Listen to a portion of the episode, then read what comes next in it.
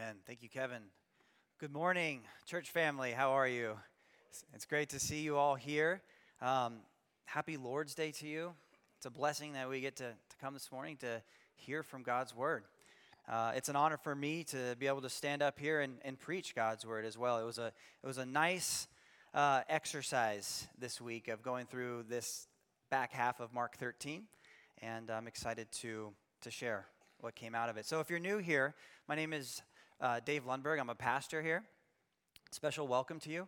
And um, we've been in Mark series, just getting out of going through the Psalms in the summer. So we just jumped back into Mark 13 last week, first half, and I'll be going through this second half here. So if you are willing and able, will you please stand for the reading of God's word? And just by way of reminder, we stand here before we read God's word just an, as an acknowledgement, right? That his word is over us, that we are under it, and out of just sheer reverence and respect and thankfulness that we have His word to hear this morning. So, this morning's sermon will be from Mark 13, uh, verses 24 all the way through 37. But in those days, after that tribulation, the sun will be darkened, and the moon will not give its light. And the stars will be falling from heaven, and the powers in the heavens will be shaken. And then they will see the Son of Man coming in the clouds with great power and glory.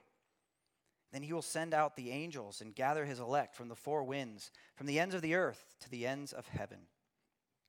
From the fig tree, learn its lesson. As soon as its branch becomes tender and puts out its leaves, you know that summer is near. So also, when you see these things taking place, you know that he is near, at the very gates.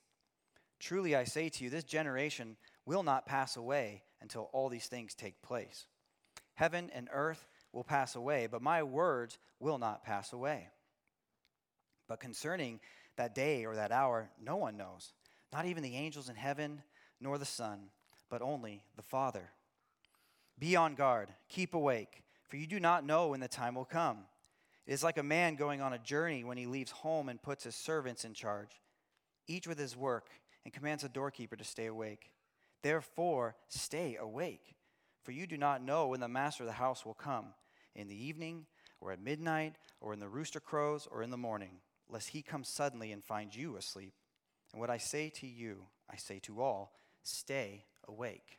This is God's word for us this morning. You may be seated.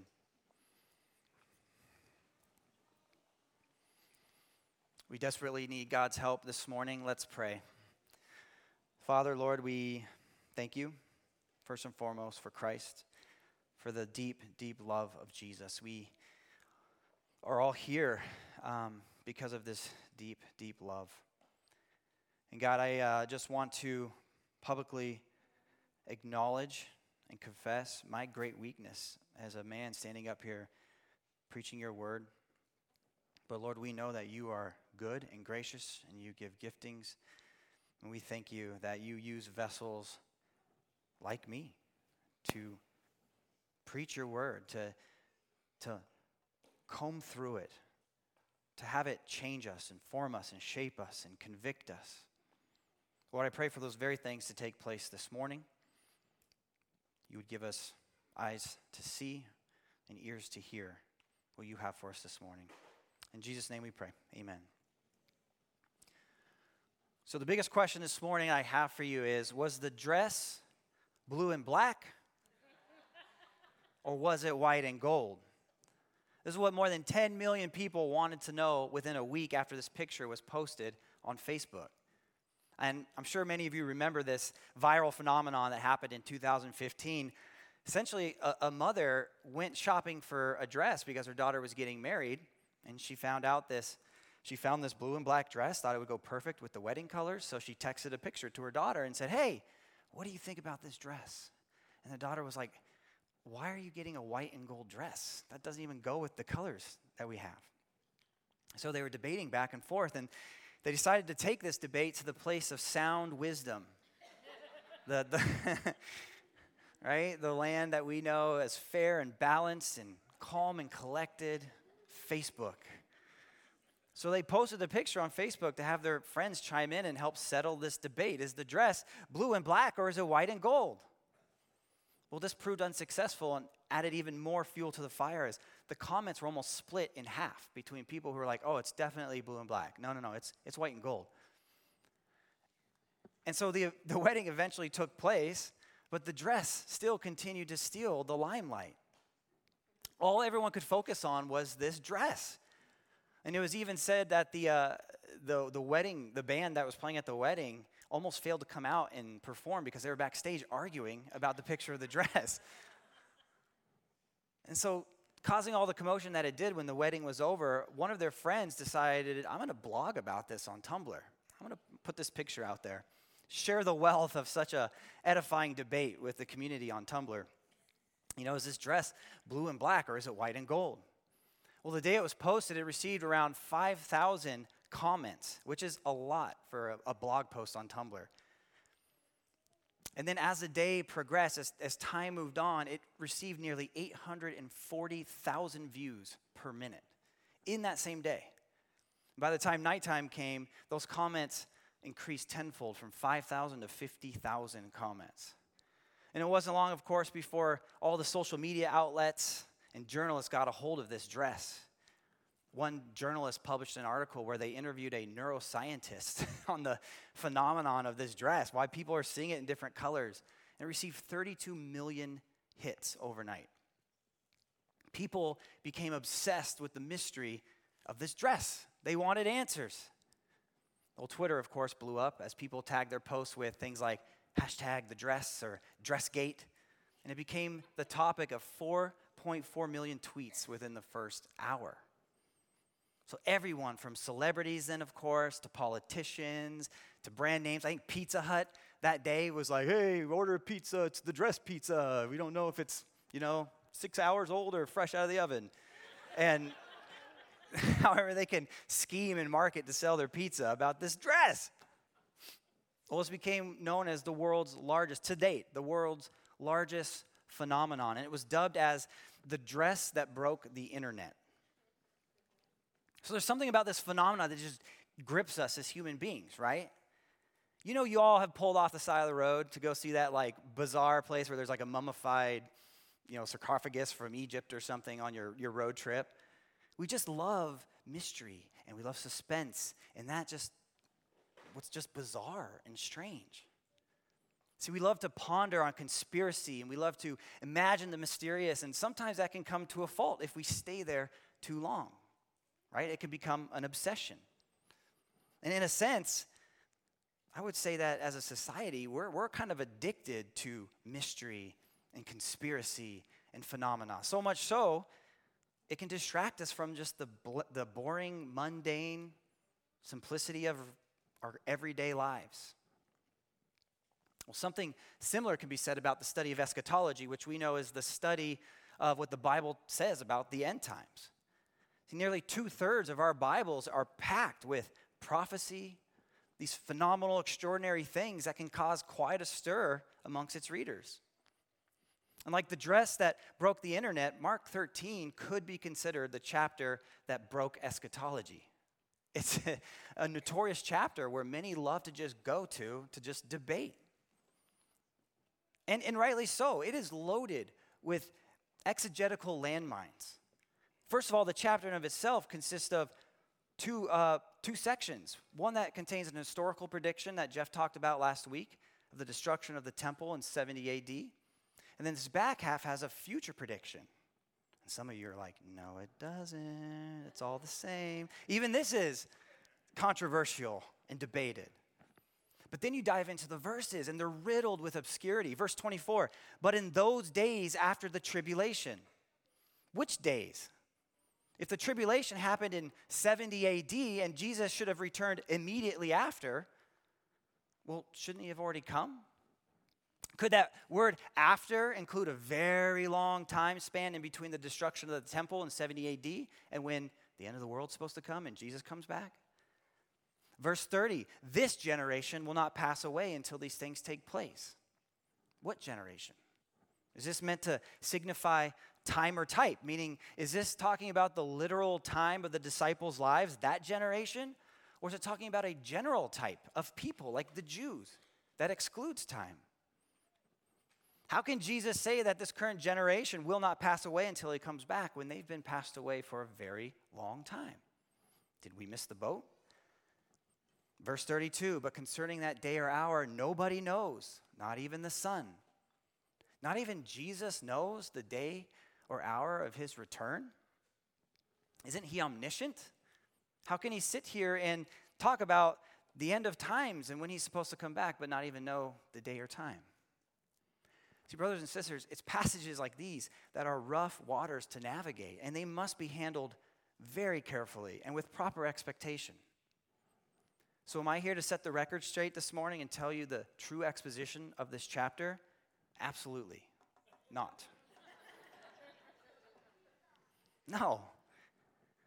These things have been debated for thousands of years. They've been examined and looked at from every which way by the best of scholars and theologians, and none has yet to close the loop. And what's more, instead of simply debating between two points of view, there's at least four out there, not including tens to 20, maybe 10, 20, 30 more that are just as, not as common, like a hybrid of these four main views. So if this is this difficult, should we throw the baby out with the bathwater? Should we even study eschatology? Absolutely. Don't hear me saying, standing up here, that we should avoid this topic of eschatology altogether. I will always support how imperative it is that as Christians we have a well balanced biblical diet where we, we cover every aspect of doctrine and we must know it to some degree. So you should definitely study eschatology, just exercise caution when you do. So, what I'm saying is, this extra discernment is required. And it's because of these obscurities that I'm talking about, these exegetical landmines. There's a lot of phenomena that we can become obsessed over. And there's intentional missing pieces to the puzzle. So, if we dive into eschatology, we just have to accept the fact that there are just things that we're not going to be able to fully know when it comes to the end times. Think about the prophecy of Christ's birth, or maybe the events that led up to his death. These were all spoken of and prophesied all over the Old Testament. But do you find it strange how those who spent every single day of their lives studying the Old Testament were still not prepared and never saw it clearly? Surely, after all that study, they should have figured out exactly when and where and how Jesus would come.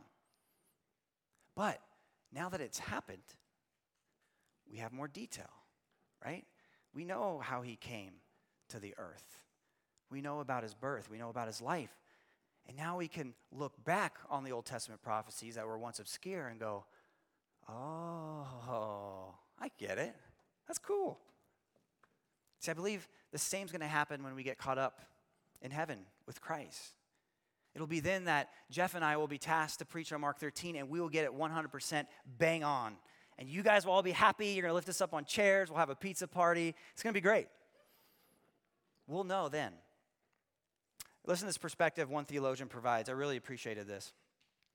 He says, Jesus concludes his instructions with a look to the future and warns his disciples to be alert to God's will and ways.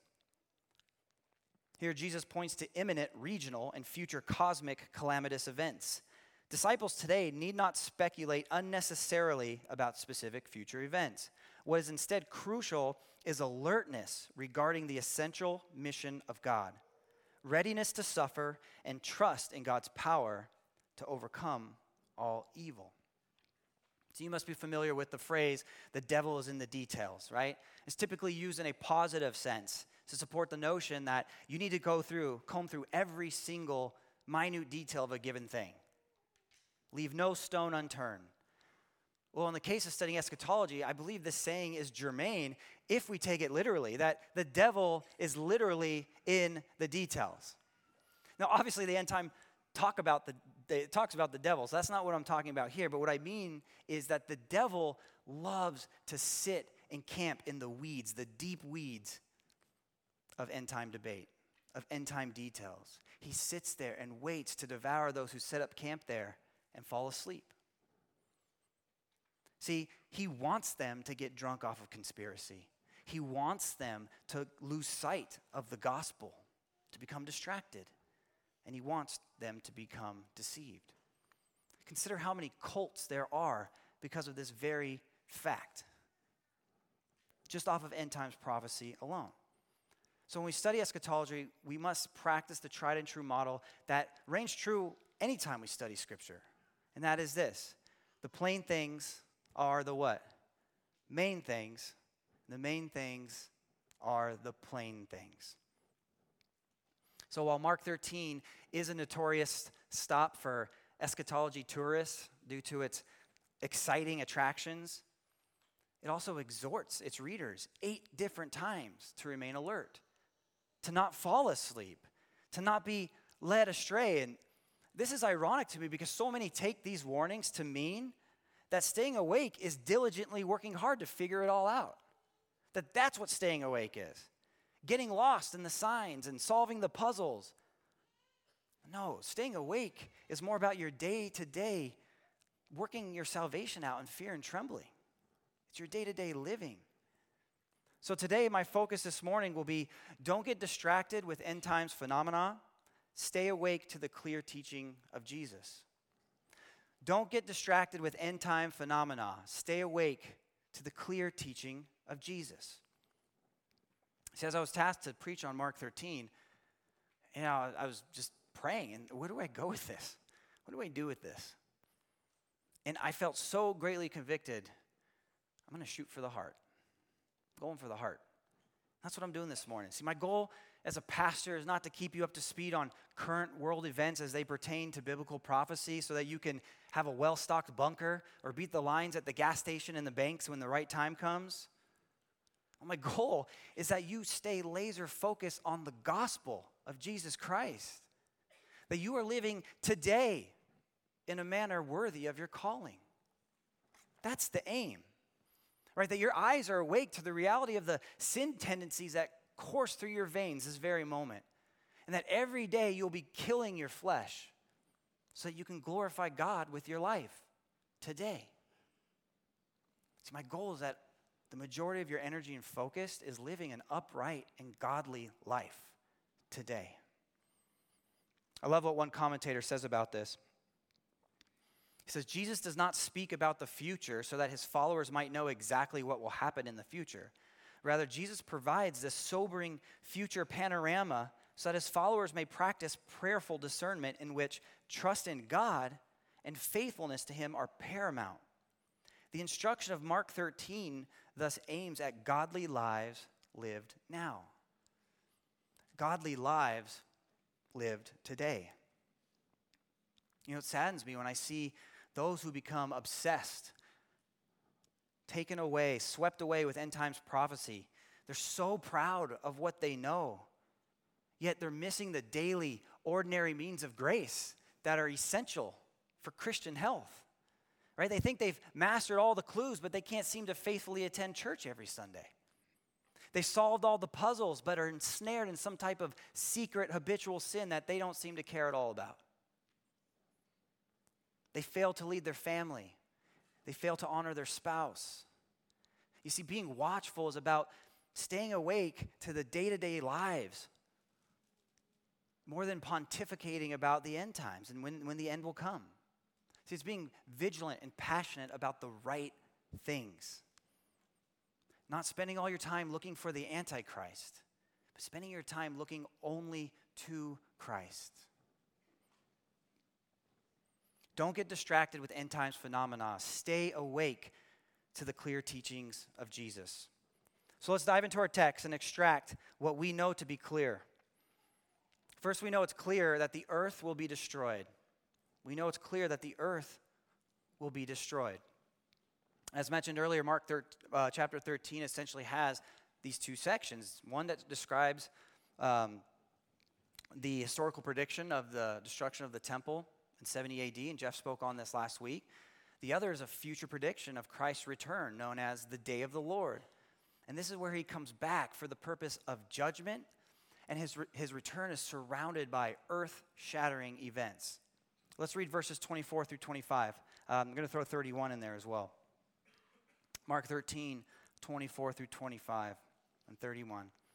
But in those days after the tribulation, the sun will be darkened and the moon will not give its light and the stars will be falling from heaven, and the powers in the heavens will be shaken. Heaven and earth will pass away, but my words will not pass away. So here we have some details regarding the fate of our planet. Says that the sun will be darkened. And as a result, of course, the moon won't be able to give light. We're talking utter darkness filling the land. Can you imagine how eerie and scary that would be? Then it goes on to say that stars will fall from the sky. Revelation 6:13 helps to give us some more detail here. It says the stars of the sky fell to the earth as the fig tree sheds its winter fruit when shaken by a gale. Then it says that we'll see the powers of heaven shaken. This word can also be described as disturbed or agitated or caused to totter basically saying that everything in orbit is going to be disturbed. So, this is thought to be a severe disruption of our solar system. Uh, Luke 21 helps us to see this from a different angle, where the planet and the people within the planet become so overwhelmed by the magnitude of what is going on that they, they faint. They're dying out of fear from the reality that the end is happening. And sheer chaos fills the land. Uh, let's look at Luke 21, 25 through 26.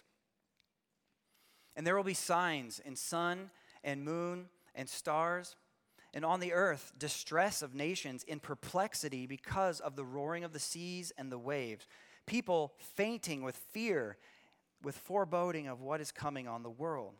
For the powers of the heavens will be shaken. Can I share something with you?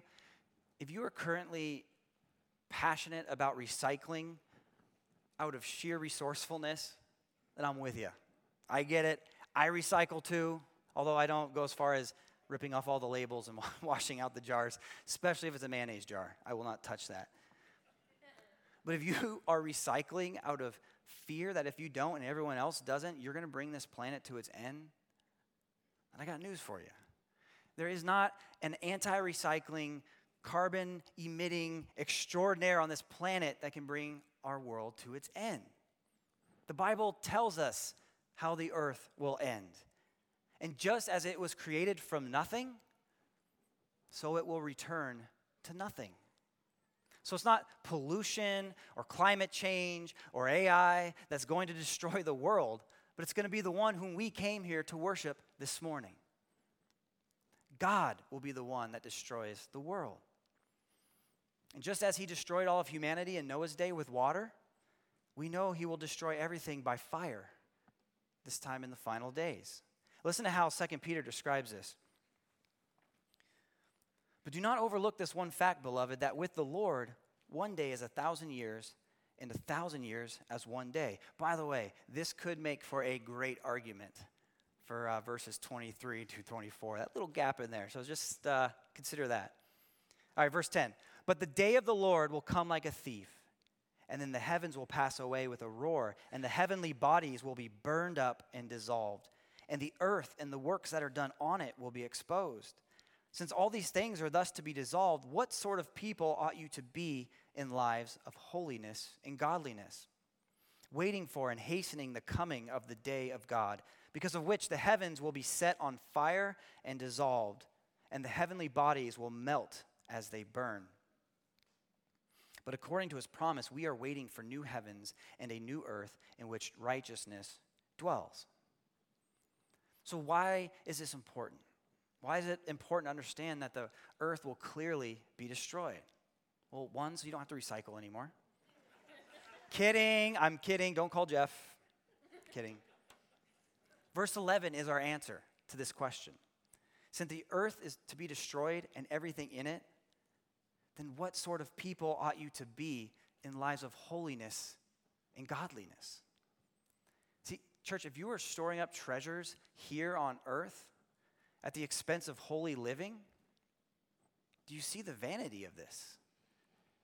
If you are in love with the things of this world at the expense of your relationship to God, do you see how vain this is? Let verse 31 here in Mark recalibrate your perspective the truth that the earth will pass away, but God's words will remain forever. So, wouldn't it be wise to cling to the words of the Lord than to put your hope in a world which will clearly have an expiration date. So the new heavens and the new earth will be our eternal home. This should be our focus of where we place our treasures. Moving on to our second point, we know it's clear that Christ is coming back to judge the world. We know that's clear. Christ is coming back to judge the world. Now, I don't know when or why or how it started, but every time we have a Christmas Eve service, I, and we celebrate Jesus' birth, it, I immediately get drawn to this truth it brings me back to this truth that Christ is coming back. And I think maybe the reason why is because I often think of how crazy is it? Here I am. Here I am celebrating the birth of Jesus, a fulfillment of numerous Old Testament prophecies that happened centuries ago. You ever think about that? Like there were people hundreds and hundreds and hundreds of years before Jesus came back, probably arguing the same way we argue today about the end times, not really fully believing that the Messiah would ever come. Then, after nearly 400 years of silence from God, no prophet had spoken, no one heard from God. 400 years. There's a priest named Zechariah who had a little encounter with an angel named Gabriel. Gabriel told Zechariah that his barren wife would actually bear a child, and they're to name him John. And then this angel went and visited another young woman, a virgin named Mary, who lived in this humble town called Nazareth. 400 years after complete silence, this angel tells her here in Luke chapter 1 Greetings, O favored one, the Lord is with you. Do not be afraid, Mary, for you have found favor with God. And behold, you will conceive in your womb and bear a son, and you shall call his name Jesus. He will be great and will be called the Son of the Most High. And the Lord God will give to him the throne of his father David, and he will reign over the house of Jacob forever. And of his kingdom there will be no end. This is what I think about on Christmas Eve. It happened. This actually happened just as the prophets had spoken. Church, this means that Jesus is really going to come back just as the prophets had spoken. And better than a prophet, Jesus himself explains his own return. Let's look at verses 26 through 27 here in Mark chapter 13. And then they will see the Son of Man coming in clouds with great power and glory. And then he will send out the angels and gather his elect from the four winds, from the ends of the earth to the ends of heaven. So here Jesus describes himself as the Son of Man coming in the clouds in great power and glory. And then he will send his angels out to gather the elect. And then he'll judge the rest of the world. We see this in many other scriptures. Daniel 7:13. I saw in the night visions, and behold, with the clouds of heaven there came one like a son of man, and he came to the Ancient of Days and was presented before him. Matthew 16, 27. For the Son of Man is going to come with his angels in the glory of his Father, and then he will repay each person according to what he has done. Revelation 1 7 Behold, he is coming with the clouds, and every eye will see him, even those who pierced him, and all tribes of the earth will wail on account of him. Even so, Amen. See, there's some religious sects out there who believe that Christ has already come back, that we, we missed the boat. But this can't be the case because his coming in the clouds in glory will be visible and recognizable to everybody on earth.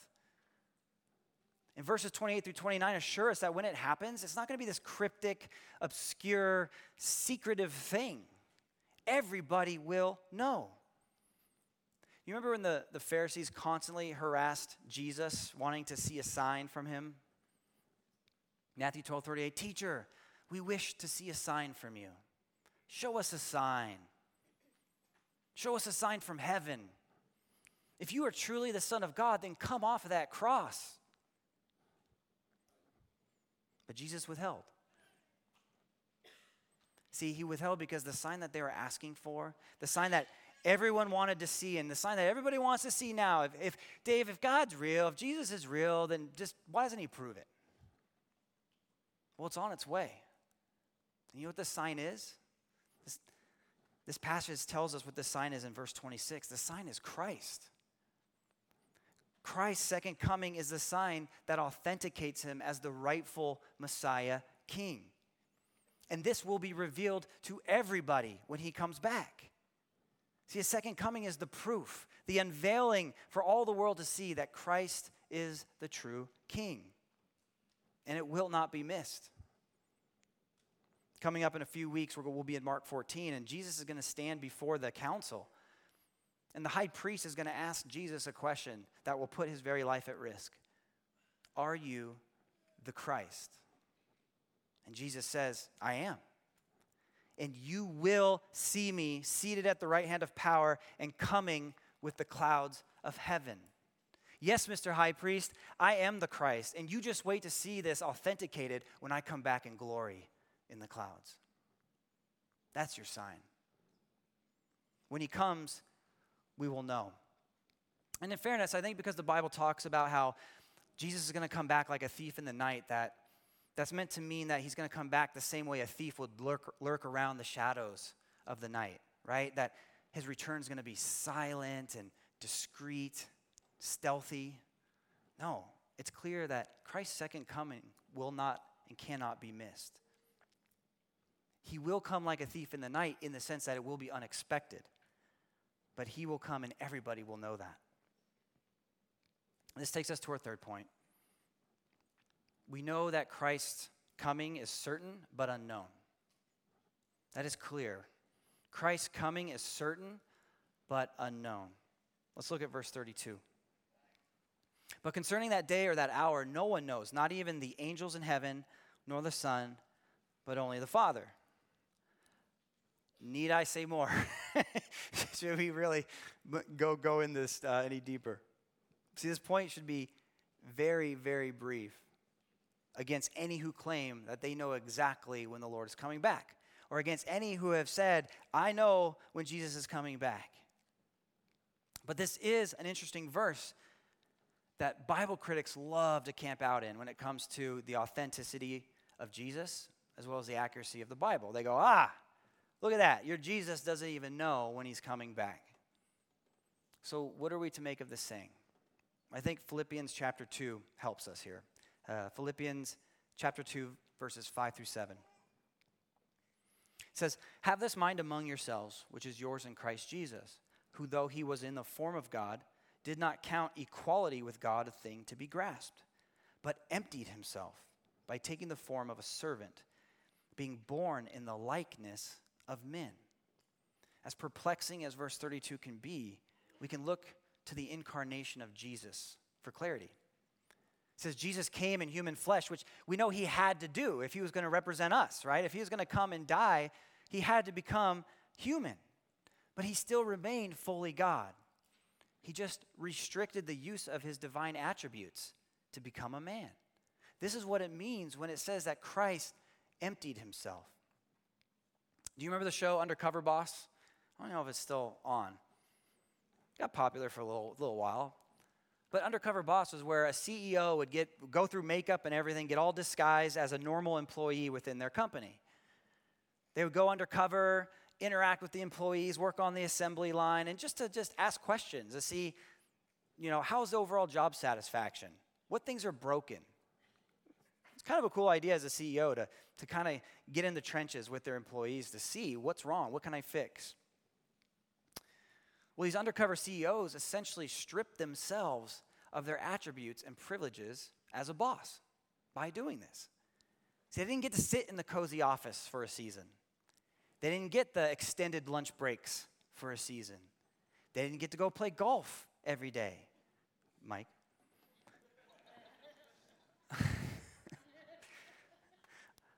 Well, likewise, when Christ came to earth, he laid aside all these privileges of being God that were his up in heaven. He gave them up for a season to exemplify, to show us, to teach us this is what it looks like for a human to be obedient to God. This is what faith looks like, human. This is what sacrifice looks like. And of course, he had to, to die as a substitute in place of you and me.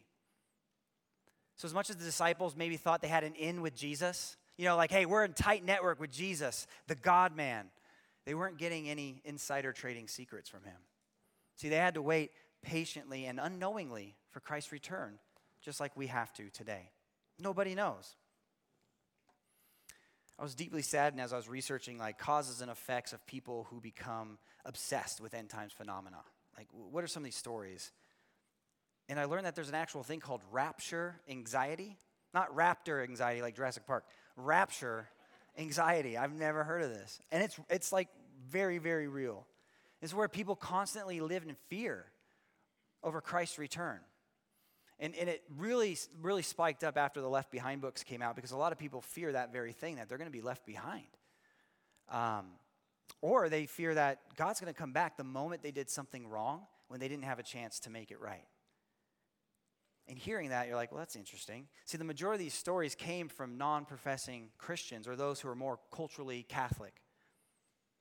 I read stories where people would pray the rosary after each time they would steal something from the mini mart. just in case God came back that night. Or they would pray the rosary after each time they did things that non married couples shouldn't be doing. Every single time, let's pray the rosary, just in case God comes back. It was this constant fear hovering over them, like a game of cat and mouse, that as they would pray the rosary every time they would sin to avoid being caught in their sin if God came back. But then there are heavy sinning days, and those were hard to keep track of, right? Where they spent all day sinning and they forgot to pray the rosary, and then bedtime would come, and they didn't know if they were able to make up for every single sin they did. So they wouldn't sleep. They'd just be anxious, scared. What a miserable way to live. Yes, Christ is coming back, and we don't know when. But is this something that we should dread?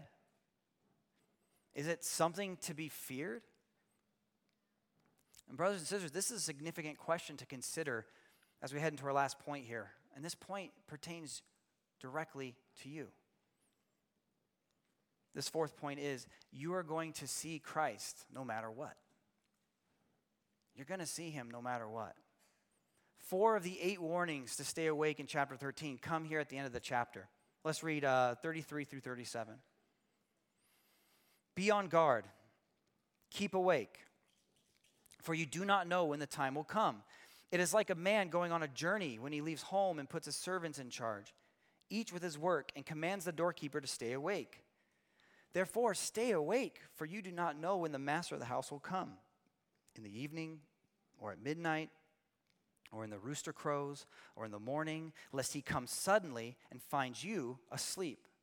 And what I say to you, I say to all stay awake. Stay awake. This is a sobering reminder to all of us that the end is near, and we don't know when that time is going to come. So we shouldn't get too comfortable with this world and let our guard down. See, whether you believe in a rapture, whether you believe that you're going to have to endure through the final tribulation, or whether you believe Christ had already come back, or whether you don't believe in Christ at all, we can all 100% bank on the fact that you will die and you don't know when. And this means that whether you see Jesus coming back on the clouds in glory in this lifetime, or you see him in death, Christ is the final checkpoint for all of us. Right? We all have an appointment to see him. Hebrews 9:27 and just as it is appointed for man to die once, after that comes judgment. So, my question to you this morning is Are you ready to see Christ? Are you ready? Are you ready to give an account for the life that you've lived? Are you eagerly anticipating his return, or are you more like that child at home that got in trouble and is waiting for dad to get home? You know, wishing every single minute would just slow down. Well, if you remain awake and you keep your focus on him, there is no need to fear as I was reading these stories about these people with this rapture anxiety, so many live with this philosophy like they're just going to roll the dice, right? They're going to live life the way they want to now and then try to straighten up with God kind of right, right towards the end, right? When they're on their deathbed or maybe when he comes back. And often you see this lived out in a young person's life, right? They want to ride the fence. They want to enjoy the lust of their flesh and their youth because it's fun. They're young and then they'll get serious about their faith later on in life. You know, when they get a little more time to focus on it, or when those habits become boring or no longer appealing. Well, here at the end of Mark 13, Christ assures us nobody knows the final hour, final day of judgment. So you realize tonight you can see Christ one of two ways. Tonight, he could crack the sky and come riding, riding on in the clouds in glory, or you could tragically die in some type of accident. Either way, you're going to see Christ. Stay awake, for you do not know when the master of the house is going to come. So this means you get to choose today whether facing the Lord is going to be a good thing or a bad thing. You get to decide whether you're going to strive to live upright, holy lives now, or if you're just going to risk it. You know, you're going to live life the way you want to now in hopes that you leave just enough time right at the end to kind of squeeze on in. So consider Mark 13 to serve as both a warning and an encouragement. See, all over Scripture, the Lord warns his disciples of many things his arrest, his betrayal, his death, his final judgment, his second coming. Why? Well, it's all for the purpose that they remain faithful, hopeful, steadfast in that moment, today, while they wait. And even if tribulation comes, even if it means death, that they have this hope to hold on to. It's no secret that this life that we live is getting stranger and stranger and stranger. And we shouldn't be surprised if it gets worse, even if we have to face tribulation. And sure, we can't know all the details and decipher the obscurity of the end times, but we don't need to. Because Jesus made the essential things crystal clear to us, right? As Paul says in 1 Corinthians 2 For I decided to know nothing among you except Jesus Christ and Him crucified. So you too need to hear the same thing this morning. You are a sinner in need of a Savior. And that Savior can only be found in Jesus Christ. And Jesus is coming at a time that you do not know. And when He comes, He will either find you trusting in Him and welcome you into eternal life, or He'll find you living for yourself and justly unleash the wrath of God on your sinful rebellion. So, what kind of life will you live in light of this truth? This is the question you should be spending most of your time figuring out. Don't sleep on it or become distracted by all these other things.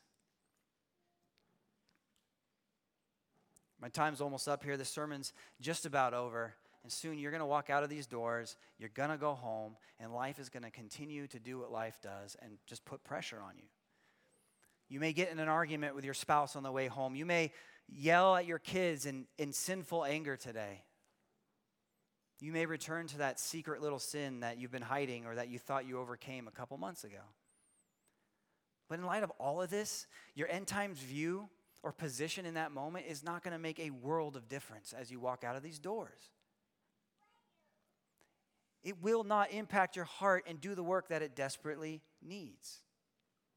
But your view of Jesus and how you apply the gospel to your life, that is what is going to make the world of difference as you walk out of these doors.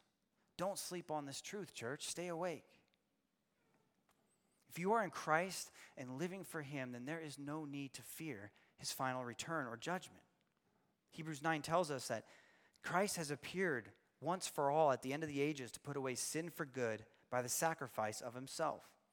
And having been offered once to bear the sins of many, He will appear a second time, not to deal with sin, but to save those who are eagerly waiting for Him. James 5 provides great encouragement for us as well. James 5, 7 through 9. Be patient, therefore, brothers, until the coming of the Lord. See how the farmer waits for the precious fruit of the earth, being patient about it until it receives the early and late rains. Verse 8, very important. You also be patient. Establish your what? Your hearts for the coming of the Lord is at hand. Do not grumble against one another, brothers, so that you may not be judged. Behold, the judge is standing at the door. One pastor was interviewed of what he thinks about all the commotion and debate when it comes to studying eschatology. And he said something that I thought was very encouraging. I wanted to share with, with all of you. He says, So when I see all the commotion regarding end times prophecy, I use it as a time to look in the mirror to evaluate my own life and say, Am I living a life worthy of the gospel? Am I loving God's people well to where if He were to come down from glory, He would see me as worthy? And if you hear nothing else about the end times, hear that it could be tomorrow. And so each of us needs to live in such a way that we are ready today. Beloved, being ready doesn't mean that you have your act all together and that you live a perfect and sinless life. Don't think that. We know that that is not the truth. And playing this game of cat and mouse with God, where you sin and try to dodge judgment by making up for it before He can catch you, it's not the way it works, as many assume. Being ready and staying awake means that you are in a right relationship with God today. Not sometime in the future, not something that you plan on doing in the future when you retire or when you get a little more time on your hands. It means that you have surrendered today to your rebellious will and the way that you want to live. That you surrendered it to Him and the way He wants you to live. That you trust in Christ's death to cover your sin and you eagerly wait and anticipate the day that you will be with Him forever. Don't get distracted with end time phenomena. Stay awake to the clear teachings of Jesus. While millions of people know about that silly dress and have argued up and down over what color it is, um, most fail to know the sad reality that has happened after all this happened, after that dress and that woman who got married uh, received their 15 minutes of fame. She was on Ellen's show. I mean, it was, it was crazy. It was a wild ride, I'm sure, for a short time for them. But this reality of what happened next kind of flew under the radar as so many were just distracted and cared about this dress. See, this woman, 11 years later, lived a life of domestic abuse to this man that she married. It's a troubling story. She had been beaten, strangled, and controlled by her husband, who is now on trial for attempted murder. See, this very brokenness in our world is the present day reality that we should be focused on, not the color of a dress. So keep your focus on the present day things as you leave here today, church. Keep your focus on the clear teachings of Jesus and don't get distracted by other stuff. You're going to see Jesus soon. Will he find you sleeping? Or will he find you awake